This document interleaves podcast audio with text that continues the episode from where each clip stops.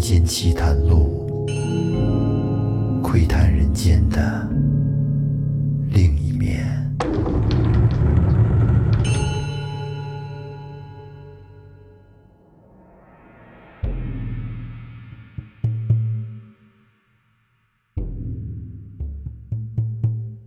大家好，欢迎收听复古宇航员电台《民间奇谈录》，我是老岳。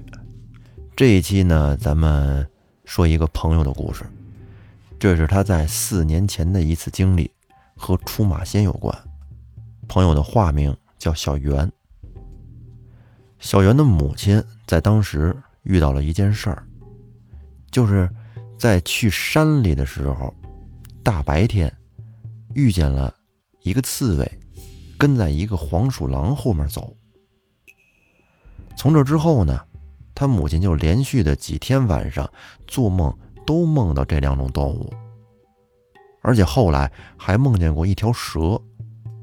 母亲就跟小袁形容，这条蛇通体漆黑，就跟海碗般的粗细，很长很长，而且在梦里边，这刺猬跟黄鼠狼是一左一右的。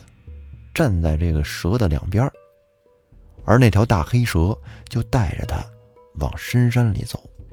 您想想，经常做着一个梦，多瘆得慌。所以这个梦就搅得小袁的母亲是心神不宁的，去庙里边烧香拜佛也不管用。后来小袁是四处托朋友打听，就打听到在东北吉林蛟河这个地方。有一个特别厉害的大仙，并且找那大仙看事儿的人特别多，在当地很有名气。所以小袁就跟朋友要来了这个大仙的联系方式和地址，后来就跟着母亲一块儿去了一趟东北。到了目的地以后，他们见着了那个大仙，是个女的，年纪大概五十多岁，体态丰满。气色红润，有一个十分显著的特点，就是他说话的声音特别洪亮。当时让小袁很诧异，心想：着一个女的，怎么还有这么洪亮的嗓门啊？而且这个大仙在当地确实很有名，找他看事儿的人都得排队。小袁和他母亲去的时候，还在外面排了很长时间的队，一直等到了下午五六点钟，才轮到他们。当小袁和母亲进了屋以后，这还没有开口说话呢，大仙就先说了一句：“说你母亲身上带着仙家呢，并且说她离出马不远了。”那么什么是出马呀？出马它是流行于北方的一种巫术文化吧。简单点说，就是一些动物的灵体附着于人的身上，然后可以。给人看病啊、算命啊之类的，啊，大仙说他母亲身上带着仙，离出马不远了。就这一句话，把小袁的母亲给说愣了，站在原地愣了半天。然后就问大仙：“这事儿怎么回事啊？”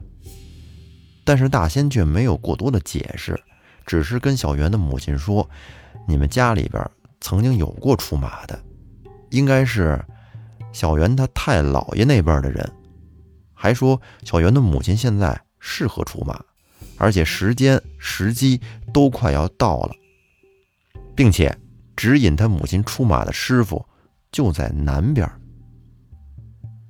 那这会儿小袁就多嘴问了一句，说南边范围这么大，您能不能说的具体点儿啊？后来那大仙仔细打量了小袁很久，才又跟他母亲说。这个呀，你得回去了自己慢慢碰，缘分到了，自然就遇见了。说完这话之后呢，大仙就不言语了，转而继续的盯着小袁打量。这看了半天，才对他母亲慢慢的说：“说你儿子身上带的东西比你厉害，不过他佛道缘分很重。”就这一点才保住了他，要不然他早就因为重伤没有了。过不了三年五年的，他肯定得学这方面的东西。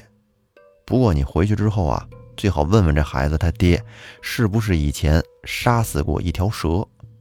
应该是这孩子的叔叔或者是大爷。这会儿大仙停顿了一下，又接着说：“至于你这个，不要着急，出不出得了马，还得看你自己。不过呢，你若是不出马的话，可能也不会太顺利。你这两年做生意，应该是总赔钱吧？”大仙的这些话，基本上把小袁母亲的痛点全给戳到了，说得很准。母亲这几年做生意情况是越来越差，就是无论他怎么变通这种方式啊啊营销方式，都没有好的效果。而小袁呢，在一零年的时候，也确实受过一次很严重的伤，那受伤的过程，至今都给他留下了。不可磨灭的阴影。然后小袁的母亲就问大仙说：“有没有什么办法可以化解这个仇仙呢？”大仙只是说：“等你遇见了领你出马的师傅了，这一切就可以解决了。”后来看完了以后，把挂金给大仙，小袁跟母亲就离开了大仙家。小袁回到家以后呢？就给父亲打了个电话，问他家里边长辈中以前有没有打死过一条蛇。父亲只说他不知道，让他去问大爷。说完就匆匆的挂了电话。后来在小袁大爷那儿，小袁才了解到，原来他们家还真有一段故事。他大爷告诉他，在老一辈。其实啊，是哥四个，不是哥仨。在小袁的姑姑后面，还有一个老四，也就是他之前早死的那个小叔。这个小叔在十几岁的时候，在农村老家确实打死过一条蛇。据他大爷形容，这小叔小时候调皮捣蛋，就把那条蛇给活活的压死了。后来，在这小叔二十岁左右的时候，就被车给撞了，也是压死的。小袁就问大爷：“为什么他们这一辈出生了以后，就没听你们说起过小叔这个人呢？”当然，大爷具体的也没有说，只是告诉他不要多问了，不让说，这个是你爷爷的意思。但是具体为什么？随着爷爷的去世，也就成了个谜。然后大爷就问他说：“你打听这个干什么呀？又是从哪儿知道的这个事儿？”小袁含糊其辞的糊弄了两句，就把电话给挂了。然后小袁回到家，把事情的来龙去脉跟母亲说了一遍。母亲也没说什么，只是默默的点了点头。后来，在一个多月以后，小袁的母亲突然告诉他，他找到师傅了。小袁就问母亲，是不是在南边的方向找到的？母亲说，他是去了一趟茅山，打算求神保佑。结果就在茅山上遇见了。母亲的师傅在句容那边办事儿，而母亲呢，是去完了茅山之后。回到了剧中，哎，两个人，你说就这么巧，在一家饭馆里边遇见的。听完母亲的话之后，小袁是不禁的在心里边给那大仙竖起了一个大拇指，佩服，真是佩服。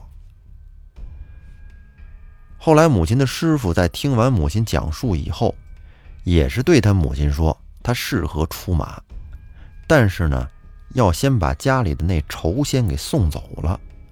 虽然他仇报了，但是一直这么跟着你们也不是个事儿。后来他们俩就约定，在十五天之后，母亲去天津找他师傅，先是送走仇仙，然后拜师。等到十五天以后，到了天津，小袁和母亲是一直等到了晚上八点多的时候，母亲的师傅才带着他们去了道场。就在道场准备做法事的时候，这个小袁他就感觉呀，他这耳朵里面始终能听见一些莫名其妙的声音，在周围不断的盘旋，并且伴随而来的是强烈的耳鸣，还有一种用语言无法描述的兴奋感。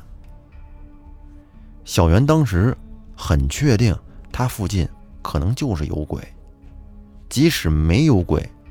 也是阴气很重的东西，在他附近。